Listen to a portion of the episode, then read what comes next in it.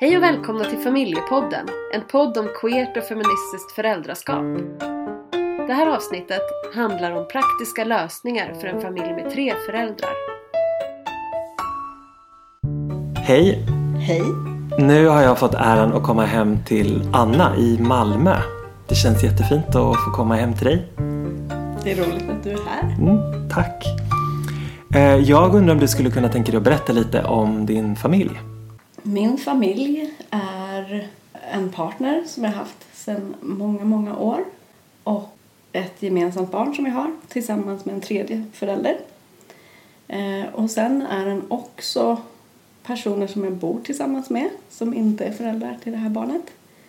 Ehm, och så egentligen är det en massa personer till men på ett sätt är det som att så här, ja, om jag ska beskriva vad som är någon slags familj, ja men det som jag ändå brukar tänka på som en familjekonstellation är ju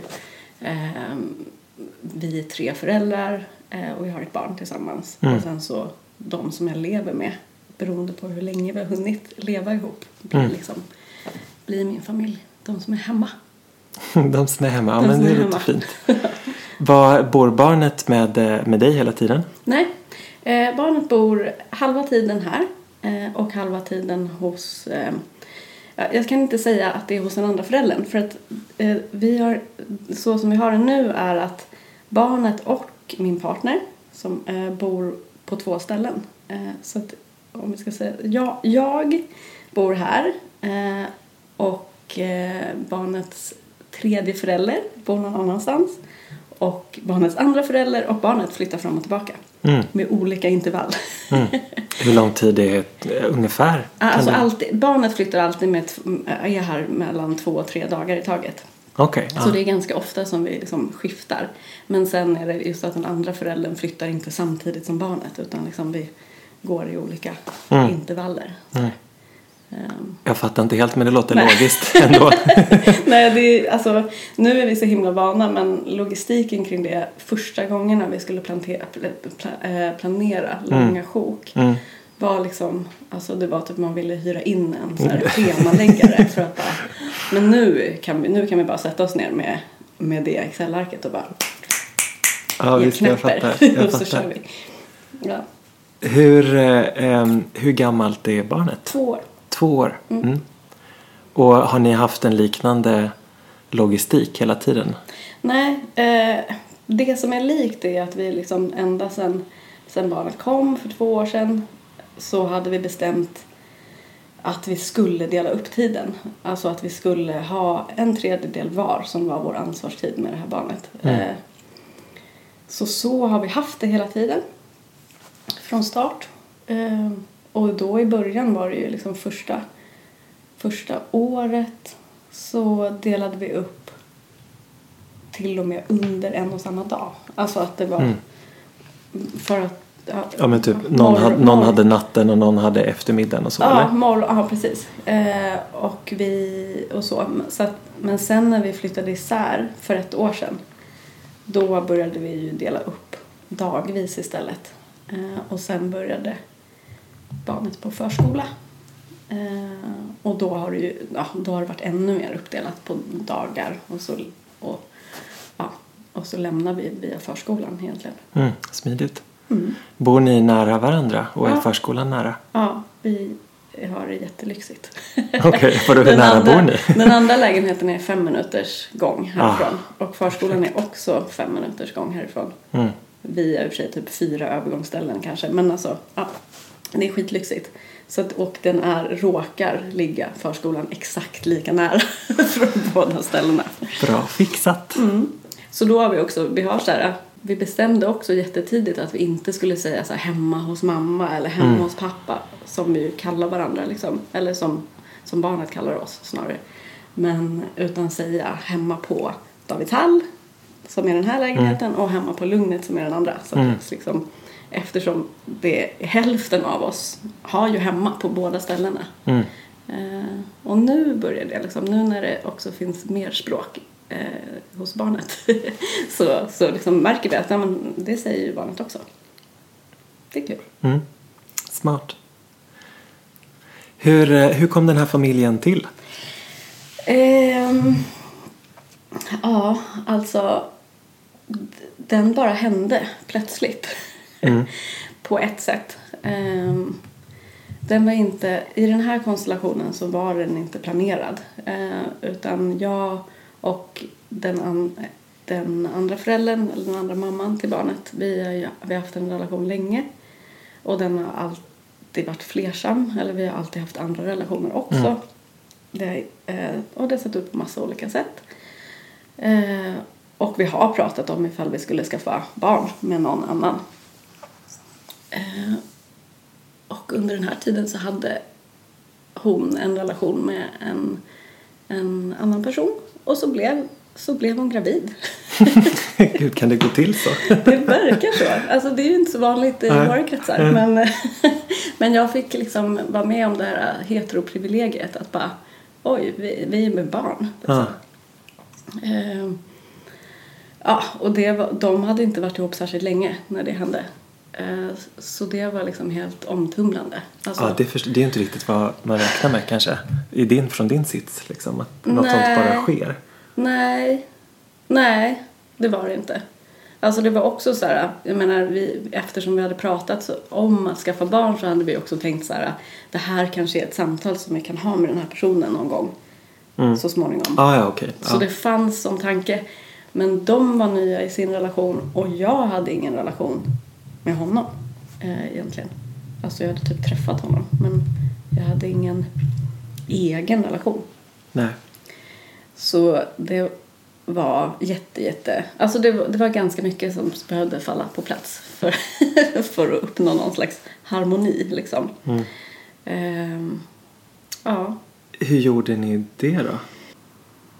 det är så himla många faser som har varit.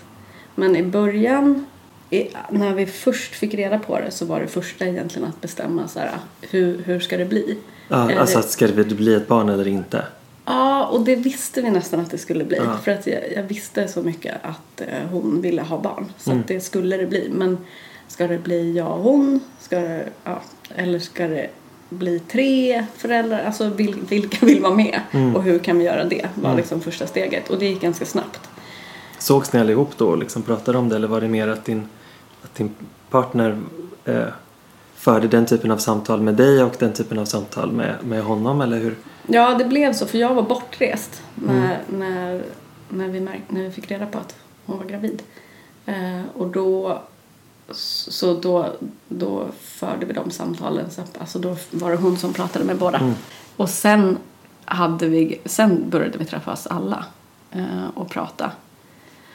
Och vi eh, började formulera, alltså vi hade, vi, jag tror att, alltså först visste vi inte riktigt hur vi skulle prata och hur vi skulle göra och jag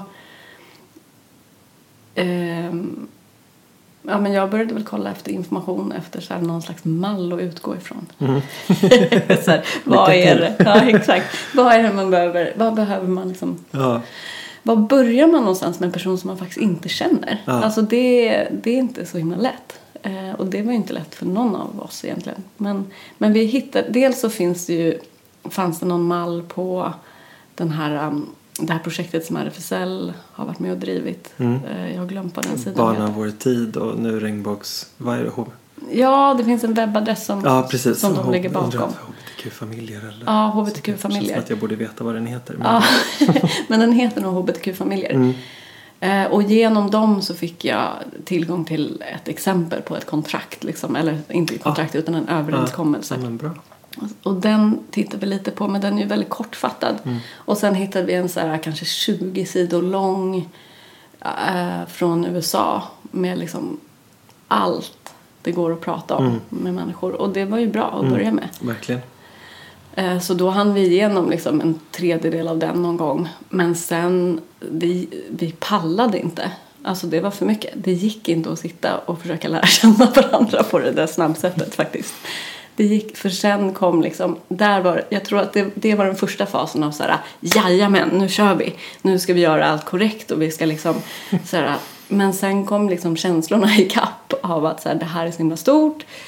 Eh, och hur fan ska vi stå ut med varandra? alltså, Eller hur ska det bli? Alltså, det var liksom, och hur ska vi bo? Eh, jag och den som var gravid bodde tillsammans i ett kollektiv eh, där det egentligen inte fanns plats för en till person eh, och kanske inte riktigt på lång sikt för ett barn. Ja, så det var, liksom, det var så många stora och praktiska frågor som gjorde att vi var tvungna att liksom ta dem ju, istället för att fortsätta prata om vad vi hade för syn på religion. typ. Alltså, mm. för det var sånt som fanns i det, sånt som fanns det amerikanska det här kontraktet eller Ja, formuläret. Liksom. Ja, Mm. och det var, jätte, det var ett Det jättebra bra. underlag. Ja, absolut. Alltså verkligen. Det ju- Jag tror det, vi fastnade också på saker vi absolut inte hade räknat med skulle vara svåra. Ja. Och saker som vi kanske kunde tro var lite knepiga var bara så här, ja ja, självklart. Typ vi fastnade jättelänge på hur tycker vi att barnets kost ska vara. Alltså Mm. sådana som blev jättesvåra och stora. Men, Mm. eh, men det var ju bra att prata om det. Och det är ju inga problem nu alls. Men Det känns ju också, alltså jag tänker att det ändå är en ovanlighet att folk pratar igenom så mycket saker. Jag tänker att det verkligen är, och det, jag ser det så mycket som en fördel som vi som ja, men queera personer eller som har familjekonstellationer där vi verkligen behöver så här, var hittar vi en mall för den här? Ja men det, vi har en jättekortfattad som vi har fått från RFSL där den är liksom 20 sidor lång från USA. Alltså så här, att ha sån brist på på mall eller på någon form av manus eller liksom skript som vi kan följa. Så att, det, att det ändå ja, det förutsätter att vi verkligen pratar om saker och ting som vi kanske inte tänker att vi behöver prata om. Det låter ju oerhört bra att ha en sån, en sån mall. Det var faktiskt. det. Ja, men det var det. Det var ju liksom någonting att utgå ifrån. Eh, Lära känna, eh, så här, lära känna en person som potentiellt finns i ens liv resten av livet. Mm. Plötsligt. Ehm, Fanns det någon liksom var det här lite roligt också eller var det här mest bara Nej, ah, men- vi måste göra det? nej, det var både och. Alltså det var både, både, det var jätteroligt att vi skulle få barn. Alltså, Mm. det, var, det var vi alla väldigt glada över.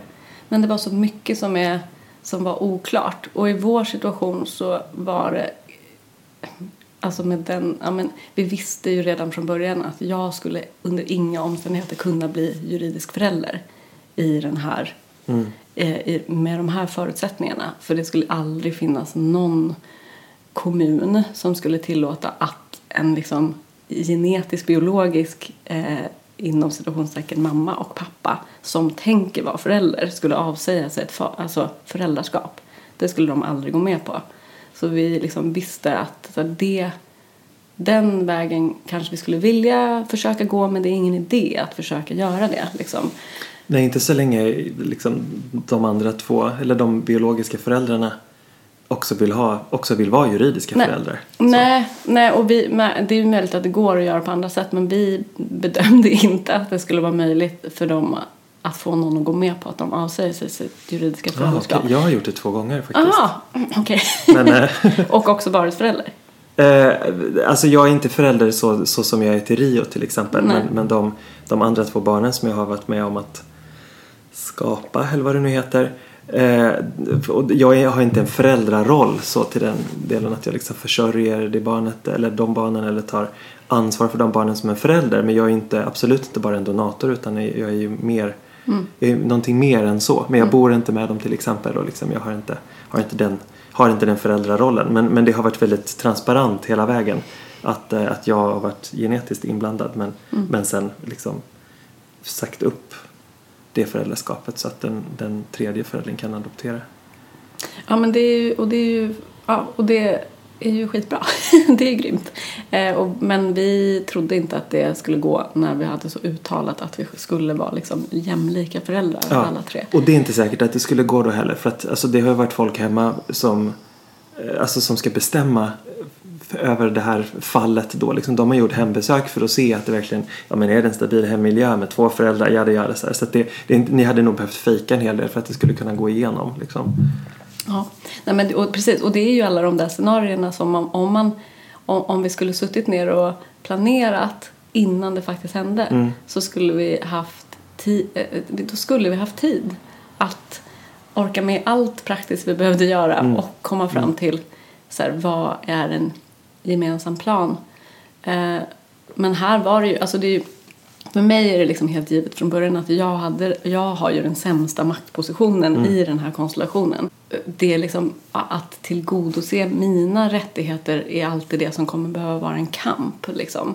Medan det andra bara går att fixa. Om, Mm, om, om, om, om ingen gör någonting så kommer det vara andra Ja, det som finns får en rätta. paketlösning. Liksom. Ja. Ja. Eh, men det bestämde vi. Eh, och då, då var jag ju rätt så...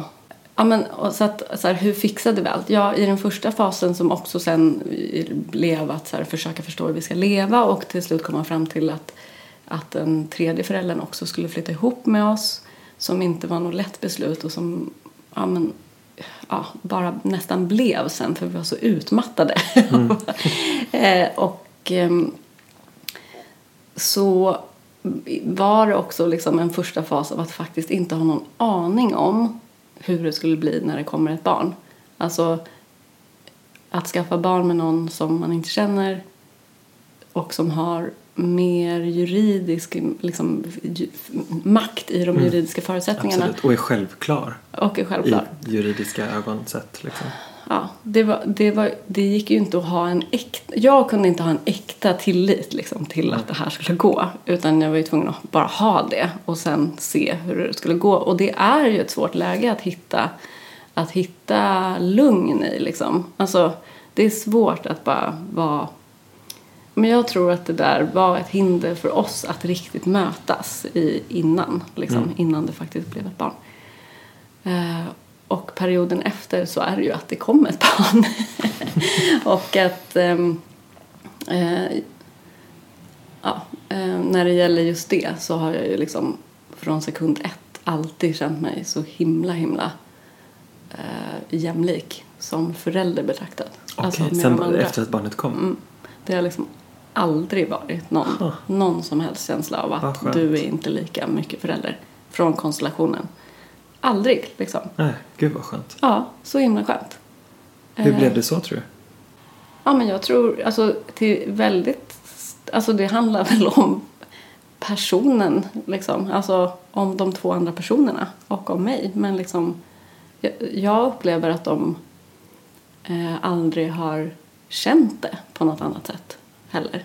Alltså att de bara har varit helt, helt eh, bestämda kring känslomässigt också att det är vi tre som skaffar barn. Mm. Vi kanske eh, har massa saker som inte har landat mellan oss och vi kanske har konflikter och vi har allt möjligt men det är vi tre som är föräldrar. Liksom. Eh, och sen tror jag att, att den personen som bar barnet var, hade en jättestor del i det också. Alltså att vara vara så himla självklar i det. Att det här är liksom mina två det här är mina två primära partners nu och Mm. vi ska ha barn ihop och det är liksom bara så det är. Det finns Mm. inga kompromisser. Liksom.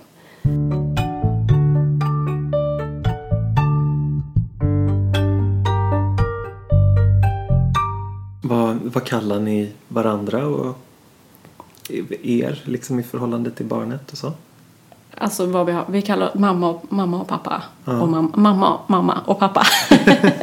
Alltså det här är ju också en grej. Jag har ju aldrig tänkt, dels kallade jag inte mina egna föräldrar för mamma och pappa. Eh, utan deras namn. Eh, och dels så är jag liksom, jag är, är cis-kvinna.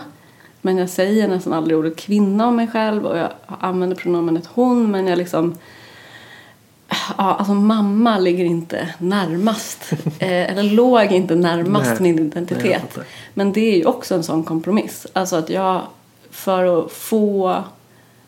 Jag pallade inte att liksom hitta på ett annat begrepp i den här situationen. Utan det handlar också om att jag tror att om jag hade haft juridiskt eller och biologiskt föräldraskap kanske jag skulle hittat på något annat ord. Eh, Men det har varit ett sätt att liksom tvinga andra att inte kompromissa med Ja, liksom. Ja, vilken det- roll Det jag väger har. ju tungt att säga mamma. Det Mm. är ju ett tungt ord liksom. Mm. Eh, och det är också ett ord som sen har som har varit en i, i liksom första delen av barnets liv så har det också varit en av de tung, tyngsta sakerna hur, hur folk i omgivningen har lyckats med att kalla mig för det. Eh, den och liksom, ja, det, har, det har liksom hänt att jag inte har men att de har kallat den andra mamman för mamma men inte mig och sånt där. Från håll som jag liksom inte alls var beredd på att det skulle, skulle vara så. Och så är det inte nu längre. Så det är nästan som att jag glömmer bort att det liksom ens har funnits en sån tid. Men det, det var en tid, första halvåret kanske, Mm. eh, när jag kände mig tvungen mm, flera gånger med olika personer att antingen själv prata med dem eller be någon av de andra föräldrarna att, att prata med sina respektive personer och säga att eh, ni, har, ni vet nog inte om det här men ni gör så här. Kan ni göra på ett annat sätt? Eh, och det är ju en typisk sån här sak som eh, som alla föräldrar inte behöver vara med om. Eh, att liksom behöva eh, kämpa för att, för att ses som förälder. Alltså. Och det var också mycket, mycket, mycket känsligare för mig än jag någonsin hade kunnat föreställa mig. Alltså det var verkligen så här, puh, peta hål på en ballong. Känsla. Hur har det varit med MVC och BVC och så? Hur har deras bemötande varit? Alltså det här är liksom den, den största...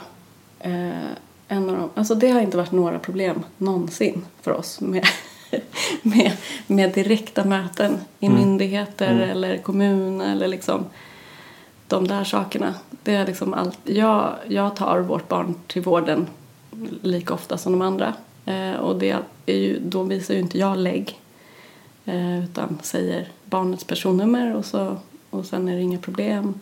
Och på förskolan har de, det var typ, ja vi sa vi är tre föräldrar. Eh, och så sa de jaha okej. Och så gav de oss två nycklar till dörren och så sa vi kan vi få tre? så sa de ja. Eh, och så fick vi tre. Eh, och sen har det liksom, jag har aldrig känt någon sån känsla från dem. Utan de, ja, det, det funkar jättebra. Alltså. Eh, och BV, eh, eller barnavårdscentralen, var ju faktiskt jättebra i början. De, de hade, de, när de kom på hembesök så var det en barnmorska eller en sjuksköterska som, som liksom helt ut, uttalat och explicit sa att så här, det finns de, eller det finns inte i systemet att det ska finnas tre föräldrar. Jag tycker det är strunt, typ. Och, och bara verkligen liksom gjorde lite extra för att visa att det här är helt fine. Och när vi skulle liksom aktivt välja om eh, BVC-plats så hade de liksom häftat på ett till papper och så för hand strykit ut där det stod förälder två och skrivit förälder tre och sådär. Så att de har ju gjort, de har varit jättefina. Liksom. Och hur har ni, hur har ni parerat Försäkringskassan? Nej men vi har tagit ut lika mycket föräldraledighet. Alltså, det, vi hade de premisserna som krävs för att jag skulle få få föräldradagar från de andra föräldrarna. Det vill säga att jag är gift med, med en av föräldrarna och bor ihop med den. Mm. Och då, då hade, jag ju den rättigheten. Och det visste de när jag ringde dit. Varje gång jag ringde dit så visste Jaha. de att det var så. Så där har det liksom, tror jag, Ja, hänt en förändring. Ja. Ja. För det visste alla och det förvånade mig ganska mycket. Sen tycker jag ju att det ändå är skillnad på sättet att här, man får inte... Vi fick ju ingen vägledning i hur vi kunde dela upp. Det finns massa så tekniska hjälpmedel för att två föräldrar ska kunna dela upp. Och så får de, de får ju inte ge råd. De får bara liksom säga vad som gäller. Och så kan de inte säga lika bra vad som gäller för oss. Men de visste. Alltså varje gång jag ringde så visste de. Eh, Så det vart jag lite förvånad över.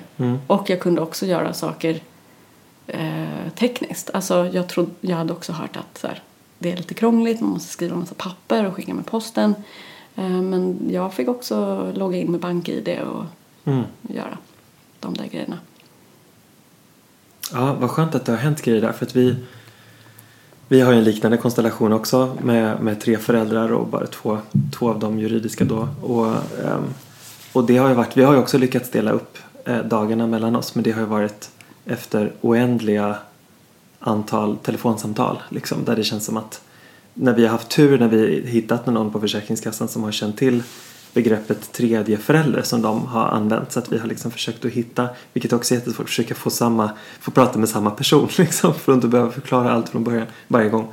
Eh, men där har det ju varit så här att att de, de två juridiska har behövt liksom godkänna hela tiden ett fördelande för att vi har inte bara så här, här varsågod en tredjedel var utan vi har varit lite, även om vi har delat upp en tredjedel var mm. så har vi inte gjort hela den uppdelningen med en gång utan vi har sett lite så här, men hur, vad blir SGI för det här och liksom vem vem, vem rent ekonomiskt, så här, vem, vem får ut mest pengar och kan vi tänka kring det på olika sätt och sådär. Och det har varit, ja, vi behövt liksom genomgå någon slags procedur varje gång vi har velat liksom flytta dagar mellan varandra. Och det kan inte alla göra.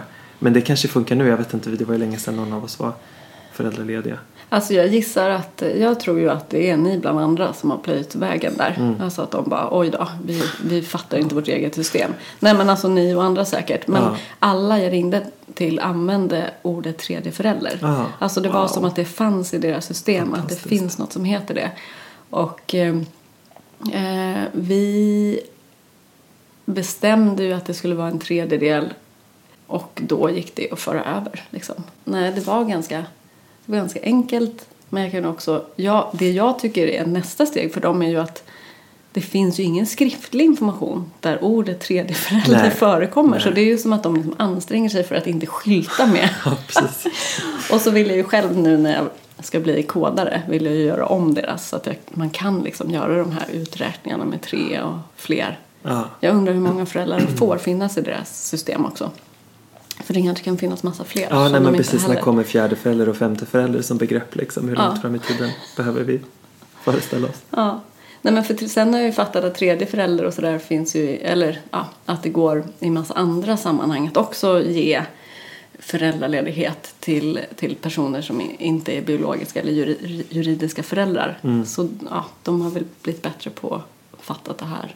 Vabbning och sådär är ju, är ju väldigt lätt att få andra människor att, att eller vad ska man säga, tillåta andra människor att vabba. Så att det, det, bäst, det vore ju underbart om det var lika lätt att ge föräldradagar till så här, att det är på något sätt, men vi är väl vuxna nog att så här, kunna bestämma vem som ska vara föräldralediga. Mm.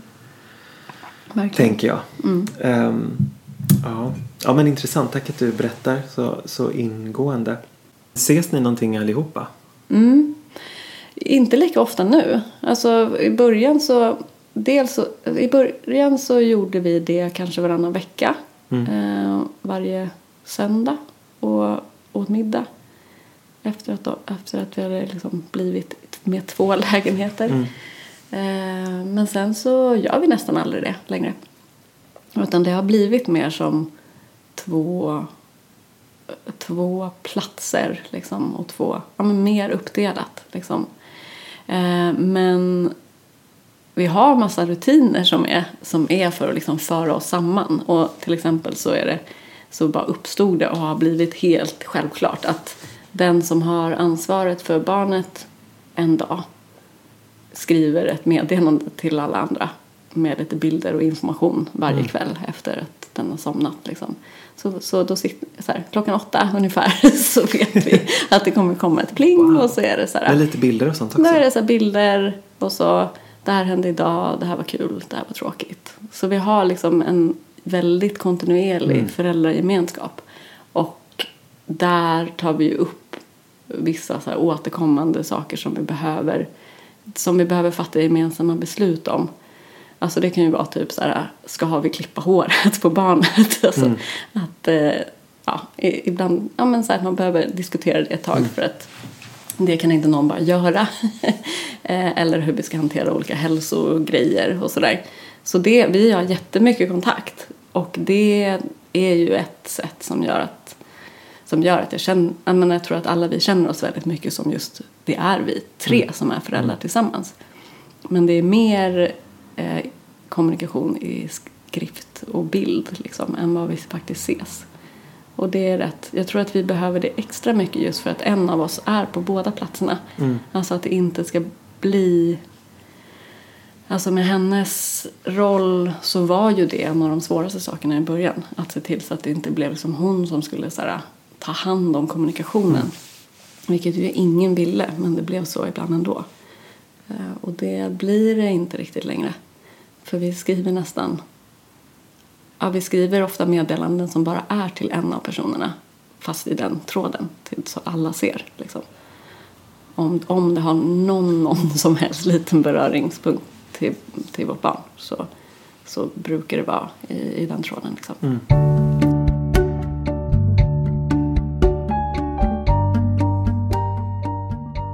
Hur, eh, hur förhåller sig barnet till er tre?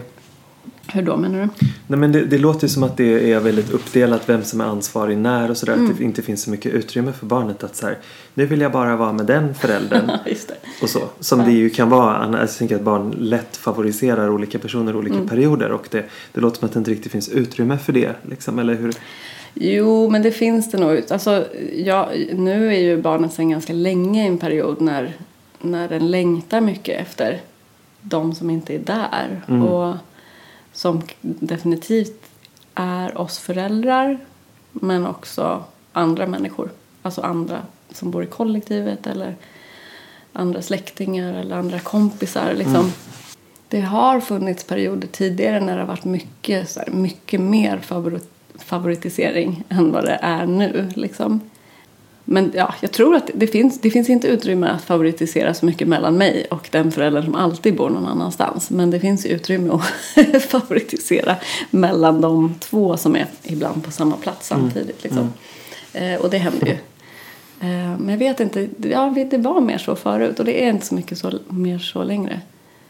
Eh, men det är sant och det kanske handlar om om det finns utrymme att göra så eller inte. Ja, jag, jag tror det jättemycket. Men också hur mycket man delar upp. Alltså, om det är så. Alltså i en, i en vad ska man säga, i en så här två, tvåsam heterofamilj så är det ju, tänker jag att man måste jobba stenhårt för att bryta upp vem som ska göra vad. För Mm. att det finns, en, det finns redan ett manus på något sätt för så här, vilka roller man ska ha och vem som förväntas vara föräldraledig längst och först och vem som förväntas kunna ge barnet mat, jada jada. Mm. Så här. Och att det, om man har en konstellation som ni har eller som, som vi har så har man behövt förhandla om det. Mm. Eller förhandla det rättare sagt. Liksom. Eh, vilket gör att det Ja, men i, i, I min familj så har, det allt, har alla alltid kunnat göra allt. Mm. Allt från att ge, liksom, ge barnet närhet, mat, eh, ta barnet till eh, BVC eller ja, men, du vet, natta eller vad, vad fan som helst. Ja. Eh, och det har också gjort att det, det är inte så att en person kan en viss sak som de andra inte kan. Nej. Eller något sånt. Nej. Så att eh, Rio har ju ibland haft önskemål om så här, men jag vill specifikt att den här personen ska putta barnvagnen eller lägga mig eller vad som helst. Och, och finns det utrymme för det så kan vi förstå, tänker jag att vi lyssnar på det. Men ofta finns det inte utrymme för det. Nej. Eh, för att vi har uppdelat all, vi har delat upp all tid. Och då är det liksom så här, nej men nu är det, det är jag som är ansvarig nu så att liksom, det får du leva med. Imorgon kanske du får träffa den här andra personen. Liksom, även om vi är hemma allihopa och så vidare. Så att det, ibland har vi varit väldigt tydliga med liksom, den uppdelningen. Och det har också gjort att det har varit liksom, minimalt med favorisering. Jag tänker i våra, i våra typer av familjer så behöver vi jobba så aktivt med maktbalans. Liksom, så att jag tänker att det för mig så får det gå före många gånger framför liksom så här, men jag vill alltid att den här personen ska lägga mig. Bara, nej. Det, Om du visste vilka konsekvenser det kan bli av det i våra känslor. liksom så. så, men det tänker jag att vi har ehm, Ja, nej, men jag tänker att det helt, känns helt rimligt att liksom försöka förhålla sig ganska pragmatiskt till det. Men också se, se att det är otroligt lätt att liksom falla in i, i um, ojämlika mönster. För att det, jag menar det, de mallar som finns är ju ojämlika. Så, det vi hittar på är liksom, eller försöker skapa är ju mycket jämlikare. Och mer Ja men kanske mer rationellt många gånger liksom. Ehm, och mer logiskt för den delen också. Eh, så. Och, och, det, och det kräver ju, jag tänker att det kräver jättemycket underhåll att göra det. För att det är så lätt att falla in i liksom, falla in i, i andra, andra mallar som finns. Så. Nej men det är sant och en sak som påverkar är ju såklart att vi, vi bor som vi bor. Alltså jag är ofta eh, på, alltså utan någon av de andra föräldrarna med barnet. Jätteofta är det någon annan hemma och de är ju också jättenära. Alltså barnet är ju jättenära med andra som bor här liksom. Eh, men, det blir, men då är det jag som är, då är det mycket mer uppenbart att det är jag som är ansvarig och ska göra liksom alla möjliga saker. Och sen är vi ibland tillsammans föräldrar, en av föräldrarna. Och så är det för, för barnet hela tiden, att det liksom är en eller två föräldrar med. Eh, och då tror jag att det blir mycket mer uppenbart att så här, det, alla, alla, kom, alla gör alltid allt. Liksom. Mm. Ehm, Men jag kan ju märka däremot om vi är två föräldrar under en längre period och till exempel är lediga och så. Så bara, då blir jag helt så här, shit vi har ju inte tränat någonting på, på hur, liksom, hur, hur vi ska göra föräldraskapet samtidigt liksom, Ja. utan att ha den här uppdelningen. Det är faktiskt, alltså då har jag känt mig ganska vilsen liksom. I att så här, ja, då, jag, jag föreställer mig att i konstellationer där man ofta är två föräldrar och barn så har det liksom, ja, dels kanske uppstått eh, ja, men olika mönster som är önskade eller inte önskade liksom, men som man ändå gör. Medan vi inte riktigt har dem och kan bli helt så här, eh, Ja, nej, typ visst. Det konstig in- stämning. Det ingår ju i manuset att man ska göra saker tillsammans hela tiden. Det är därför Ja. folk får så dåligt samvete också om folk flyttar isär och blir så här varannan vecka. Alltså det finns ju jättemycket dåligt samvete kring sånt. Som Mm. jag ändå tänker kan vara Alltså jag tänker att den uppdelningen kan vara jättesund många gånger. Att man får ett mycket liksom kanske hälsosammare fokus på sitt föräldraskap under den veckan som man faktiskt är med sina barn. Mm. Och kan få tid till att göra liksom saker som man inte annars tänker, som man kanske tänker annars är men det här gör jag när barnet flyttat hemifrån den andra veckan. Eller tid för nya partners eller vad fan som helst. Eller andra partners. Eh, Men har ni ambitioner att säga, åh vi ska semestra ihop eller liksom det? Eh, nej, absolut inte. Nej, Nej, men det har vi inte. Nej, men alltså det har, det har vi inte. Eh, och vi hade väl en bild av att det skulle vara så och att det skulle föra oss samman på olika sätt och sådär. Eh, och vi testade aldrig heller. Men, men sen efter att vi har flyttat isär så har det faktiskt blivit mer separat, i alla fall mellan mig och den föräldern som inte bor här, än, än vad jag trodde. Men det, det känns rätt liksom. Alltså det känns rätt för båda oss att det är så. Men det känns så himla viktigt att få prata om eller få berätta om att så här, det är så jävla jobbigt ibland. Liksom, även när man gör de här fantastiska projekten med, med massa föräldrar och nya sätt. Alltså ut, utöver hur svårt det kan vara att bara vara i en relationskonflikt så är det många att förhålla sig till och det är så mycket som står på spel och det är liksom så himla läskigt och det kan göra saker så, så otroligt stora ju och jobbiga. Eh, och så var det ju för stor del av första året. Och vi lyckades väl, tycker jag, med att det liksom var inte i kontakten med vårt barn som det här kom fram. Eh, och själva föräldraskapet funkade hela tiden bra. Men som vuxna individer så hade vi skitmycket problem. Liksom. Och det är klart att det, alltså det går inte att, det är klart att det fanns med i föräldraskapet. Men ja. Eh, och det, det tog lång tid att liksom fatta hur vi skulle pussla ihop det. Eh, och, och en sak som hände mer konkret, eller liksom ett hin- eller en sak som var svår. Det här är ju också verkligen att psykologisera men det blev ju att den som var gravid, min partner, den som var ihop med båda oss. Eh, alltså om jag var arg på pappan för något så kanske vi, så nådde inte vi varandra i det, jag och pappan. Men sen så typ som närmaste person kanske jag önskade stöd från henne. Eh, men hon men det uttryckte jag på ett liksom aggressivt och ohärligt sätt så att det var jättesvårt att ge det stödet utan det blev bara som så jobbigt. Eh, och samtidigt så stod då hon emellan mig och pappan och försökte hindra oss från att ha en konflikt. Vilket ju liksom var precis det vi behövde få ha själva som vuxna människor. Liksom. Och det här är ju klart att så, här, så kan man ju säga efterhand att det var så det var men det kunde ju inte vi se då. Utan vi gick liksom omkring och gjorde så här om och om, om igen. Eh, tills jag och min partner gick i familjerådgivning och fick liksom komma fram till... Då kunde vi till slut se att det var så här vi gjorde. Mm. Eh, och då kunde vi liksom försöka... Egentligen blev det ju så att ja, dels kunde jag eh, prata på ett sätt som gjorde att hon inte kände sig påhoppad varje gång jag var arg på hennes partner. Liksom. Eh, och då kunde jag ju kanske uppleva lite mer sympati och stöd. Och dels så kunde hon liksom, hon fick ju anstränga sig jättemycket men för att liksom backa undan. Och då fick vi, då hamnade vi där, att vi började bråka liksom. Och det var jättebra. Mm. För Ja, det behöver man göra. Absolut, det låter ju vara bra att ni sökte hjälp eller sökte liksom utifrån stöd. Det låter ju väldigt hälsosamt. Mm. Jo men det var, det var verkligen Det var så bra.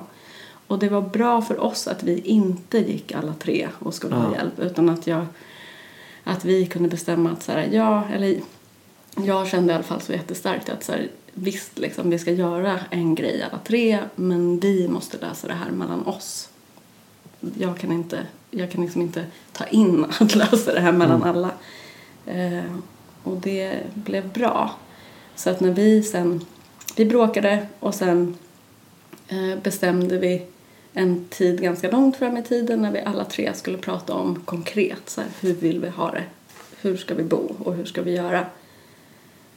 Och när den dagen kom så var vi väl nervösa och var beredda på att så här, det här är första steget i liksom, nu ska vi kämpa massa mer. Eh, men då gjorde vi en runda och så ville alla typ samma sak. Alltså det låter ju som att ändå du och pappan har ganska bra förutsättningar för att ha en konflikt eftersom ni ändå verkar förhålla er relativt lika till saker och ting. I alla fall till, att vara föräld- till Ja, föräldraskapet. ja, i alla fall det. Ja, precis. Ja, men vad härligt att ni ville samma grej. Ja, och vi ville ju samma sak efter att liksom ha bråkat oss fram till att Ja. vilja det på något sätt. Eh, Så det var ju verkligen en process som hade lett dit. Det visste vi ju inte. Men- så att det var ju inte som att så här, det hade ju inte varit det vi hade velat tidigare. Men det hade blivit så tydligt att av alla möjliga utopiska alternativ är det det här som går. Och det var typ att jag bara, jag vill fortfarande bo med min partner eh, och jag vill bo i kollektiv. Och min partner bara, jag vill bo i kollektiv men jag vill också bo med båda er. och han bara, jag vill bo ensam och med, med, med min partner. Eh, Så då, och så tittade vi på varandra och bara, fast det går Det är ju. ju helt rimligt. Ja. Det är så Ja. skönt. Så Ja. blev det så. Men hur är det annars liksom? Är det så att någon av er har Finns det fler partners i någons liv och liksom hur är det Finns det sätt för andra av era relationer om ni har fler relationer att så här, komma in i den inre cirkeln eller vad man ska säga. Eh, alltså, vi, jag har flera relationer. Eh, men på distans. Eh, och de, det har ju påverkat dem jättemycket. Alltså att vara i...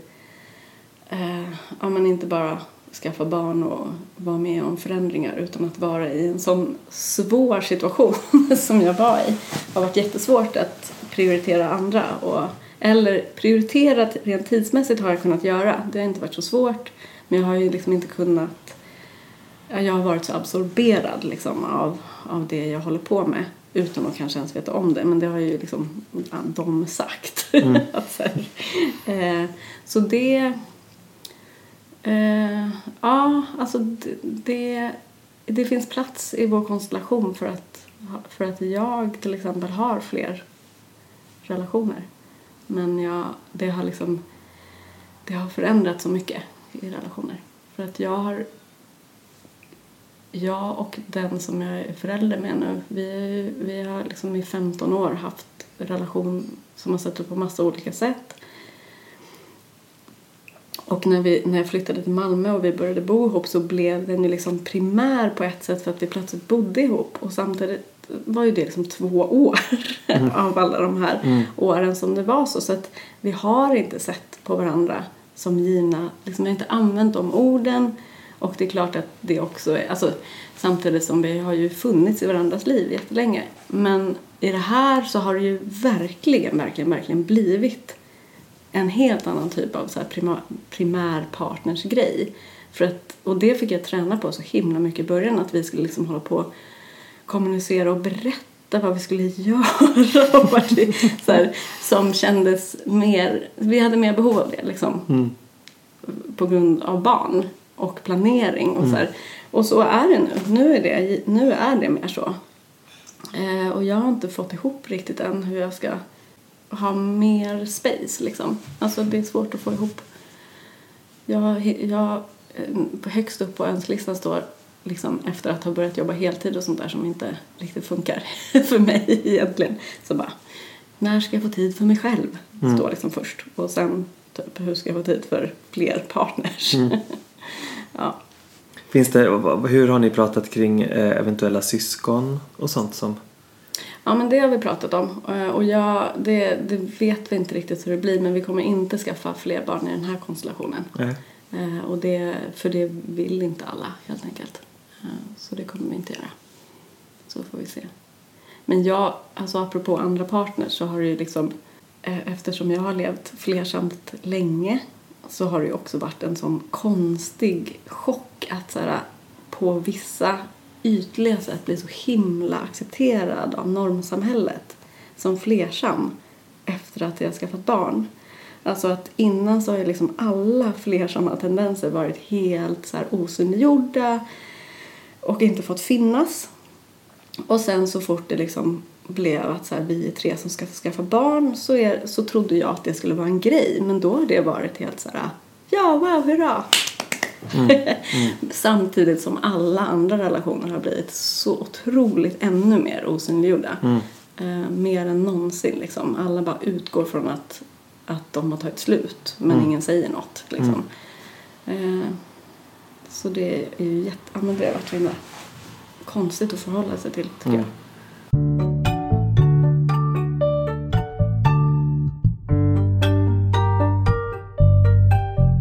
Men finns det saker som du, om, om vi tillåter oss att vara lite efterkloka, så här, finns det någonting som du skulle vilja ha vetat innan du blev förälder? Eller också, jag kan också ställa frågan så här, finns det någonting som du skulle vilja ge råd till dig själv? Eh, liksom om du kunde göra det bakåt i tiden eller råd till andra? En sak som, som liksom mer gäller livet än just att vara förälder är ju så här, är att vissa känslor som jag har eller som människor har eller som finns i olika personer går ju inte att kompromissa med. Alltså, utan vissa känslor måste man följa och göra som man vill med om det går. Till exempel att jag skulle, jag tycker inte att jag skulle gått med på att flytta ihop i den här konstellationen på det sättet som jag gjorde. Och, eh, eh, och men det är ju mer och, och, i efterhand så tycker jag ändå att det var det bästa. Alltså, alltså det är så himla dubbelt allting. Jag tycker att jag skulle ha lyssnat mycket mer på mig själv men jag tycker att det var jättebra för vår konstellation och för vårt barn att vi mm. bodde ihop i början. Liksom. Så jag vet inte, det är liksom en av de största insikterna jag had, har haft tror jag som inte som, som känns också så, så himla långt ifrån liksom, mm, resten av min queera identitet är ju att så här, ja, plötsligt stod jag inför, jag har ju levt, jag har ju levt väldigt separatistiskt från cis-män. Alltså jag har ju levt med, med cis-kvinnor och olika personer med transidentitet sedan lång tid.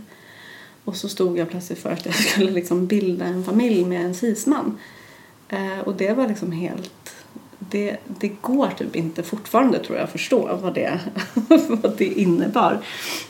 Eh, men så jag vet inte liksom om det det är så svårt att ge råd utifrån det. För det är så här, ja, ska man göra det eller inte? Jag vet inte. Men, men i, när, när barnet var nytt, första sommaren som vi hade barn, så läste jag en eh, bok som heter Ditt kompetenta barn som mm. är ganska många läser av den här Jesper Juhl-gubben.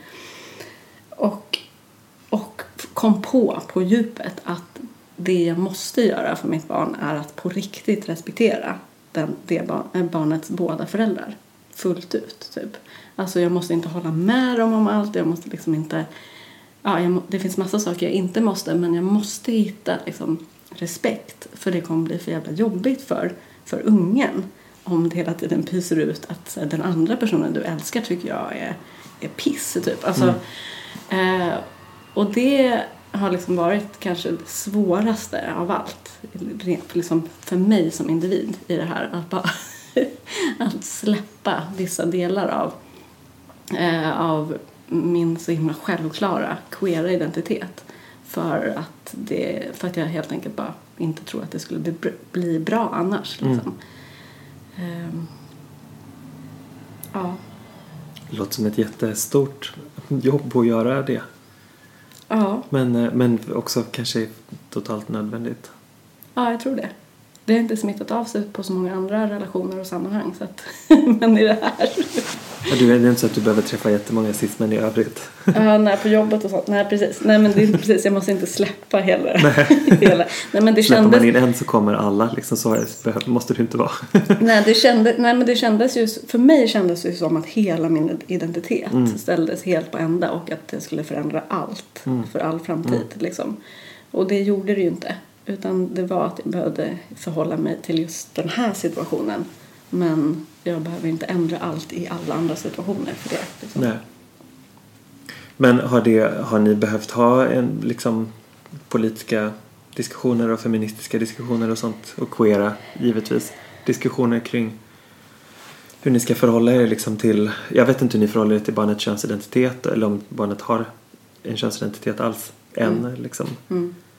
Det där är ju en typisk sån där sak som, som jag hade helt andra tankar om innan. Alltså jag hade ju sett framför mig att om jag skaffar barn. Jag har trott jättelänge att det skulle vara med fler föräldrar än två.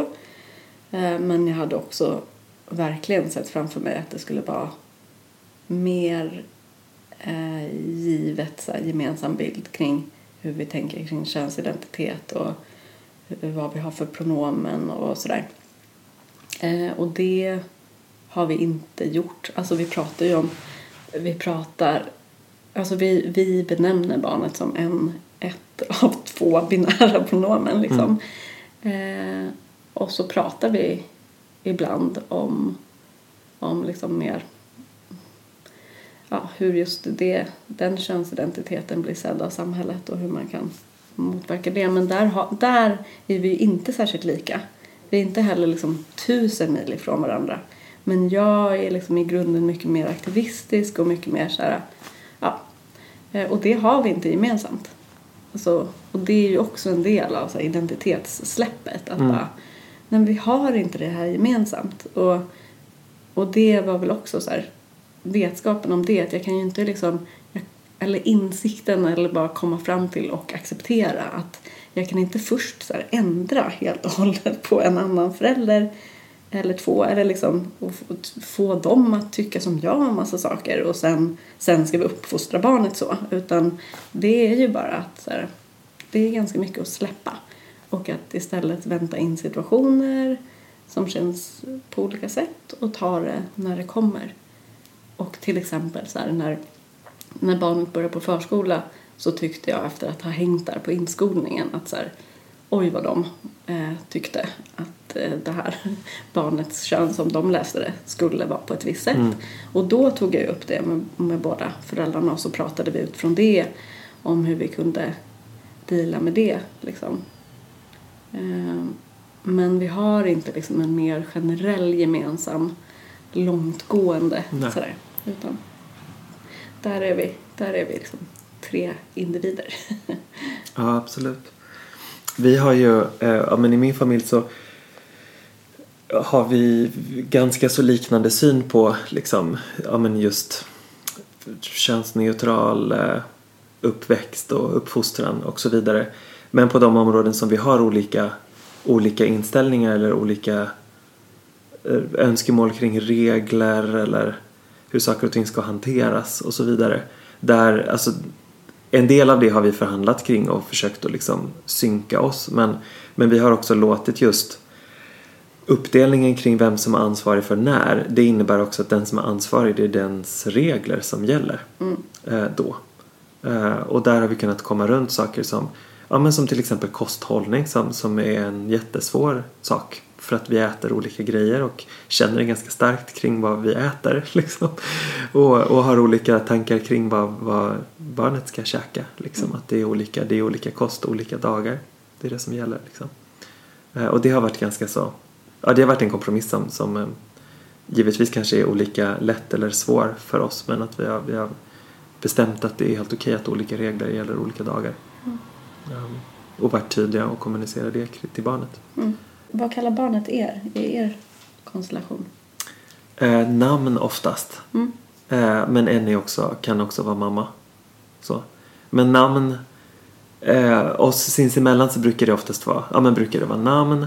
Men utåt sett så kan det också vara förälder. Mm. Så att vi kallar oss, på förskolan så kallar vi oss alla tre för föräldrar till exempel. Och försöker också få in det i Ja men dels hos, pers hos personalen inga problem men också hos de andra barnen för att de andra barnen läser, liksom könar oss eh, ofta.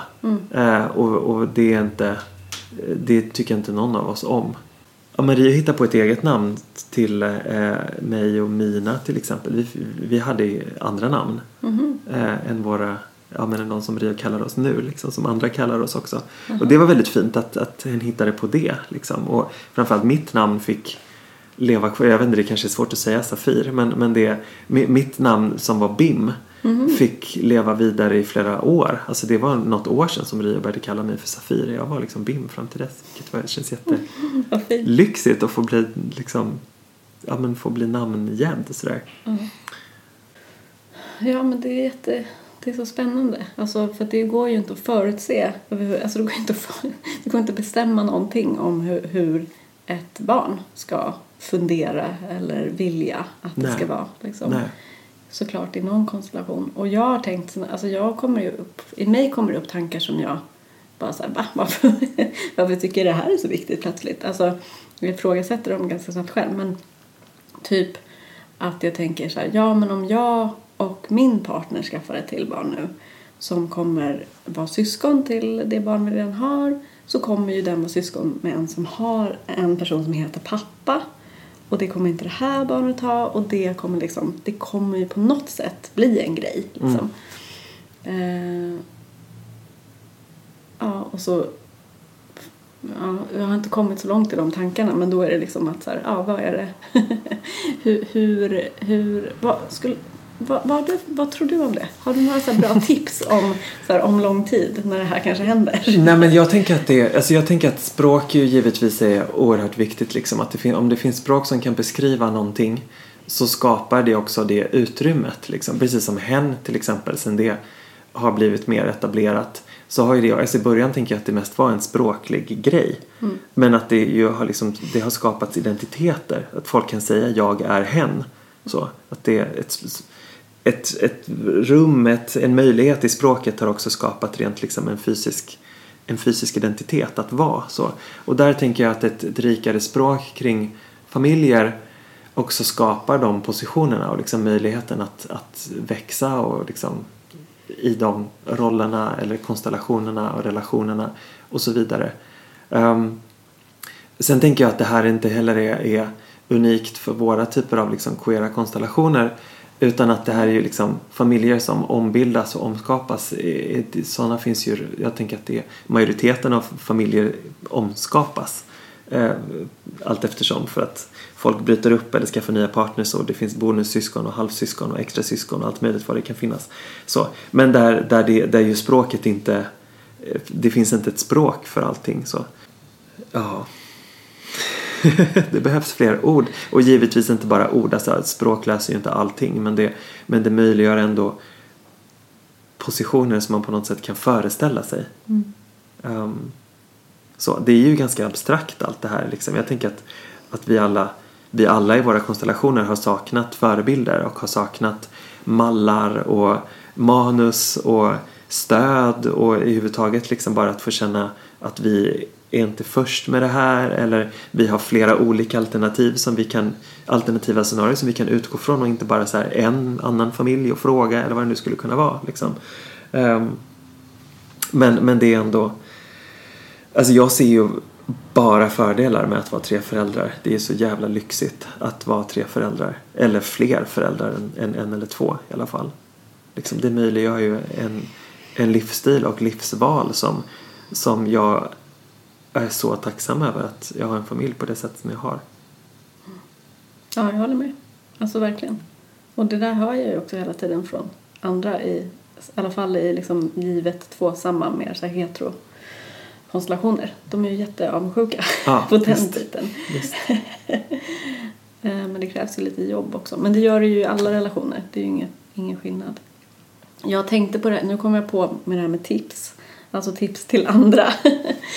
ja, det här är lite deppigt tips men, men det här har jag verkligen tänkt på rätt mycket. Och det är att eh, om jag skulle göra om ehm, och vara i situationen där jag själv inte kan bli juridisk förälder. Mm. Alltså, så jag, alltså jag det finns liksom verkligen, men jag tänker på två olika sätt samtidigt. Det ena är så att jag uppmuntrar så himla mycket folk att skaffa barn i de konstellationer som känns bra och vettiga. Men jag, jag, vill, jag tänker också att så här, att vara den personen i en sån konstellation som inte har juridiska rättigheter. Alltså att gör det inte förrän det, för, innan det är liksom genompratat vilka strategier som finns för att utjämna den maktbalansen. För det händer verkligen liksom att folk blir helt blåsta. och jag är helt övertygad om att jag aldrig kommer bli det. Men det är ju nu efter att barnet är, finns liksom. Mm. Och allt är fixat.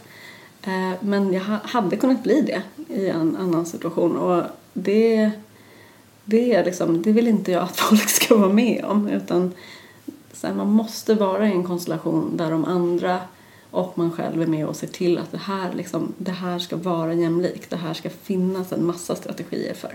Vi har ju också, vi har ju det. Vi har ju så testamenten och alla de här sakerna som anger att, att de, deras vilja är att jag ska vara jämlik förälder och sånt där. Men, eh, men ja.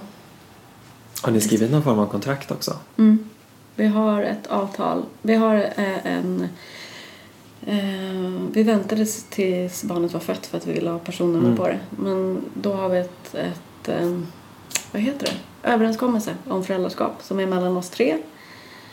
Eh, där det står helt uttalat att om lagen ändras så att vi kan vara tre juridiska föräldrar så ska vi ansöka om att jag ska bli det. Liksom. Och sen har, vi, har de varsitt testamente som är upprättat liksom, enligt konstens alla regler Mm. med, med påskrifter av folk och sådär. Mm. Ehm, om att om en av dem eller båda går bort så vill de att jag ska bli juridisk förälder. Så, så de sakerna har vi ju fixat. Men sen, så det är den ena så här, tråkiga torra och den andra är att så här, kom, att jag är i alla fall en person som med jättemycket kontrollbehov. jätte, jätte, jätte, jättemycket. Eh, och nu när jag står inför att fundera över ifall vi ska ha fler barn och på vilket sätt så är det också så att jag har en helt annan liksom, känsla av att jag kommer inte kunna veta hur det blir. Alltså jag behöver förbereda men de här tankarna om att så här, ja men vad ska den, den här tredje föräldern eh, som nu vårt barn också bor hos, vad ska, vad ska den, hur ska det bli? Hur ska de ha, vad ska de ha för relation? Alltså alla de där frågorna kan jag ju fortsätta hålla på och fundera över men, men jag vet mycket mer att jag har ingen aning om hur Mm. det kommer bli och det kanske kommer bli svårt och då kommer det ordna sig sen.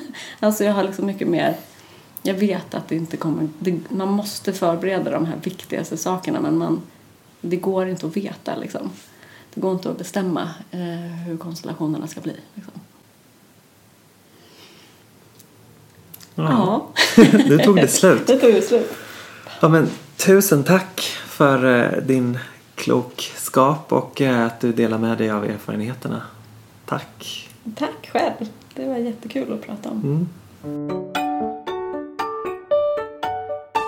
Tack för att du har lyssnat på det här avsnittet av Familjepodden. Den här gången har vi pratat med Anna som bor i Malmö. Vi som gör Familjepodden heter Karl och Safir och vill du komma i kontakt med oss så når du oss på queerfamilj.gmail.com. Vi hörs!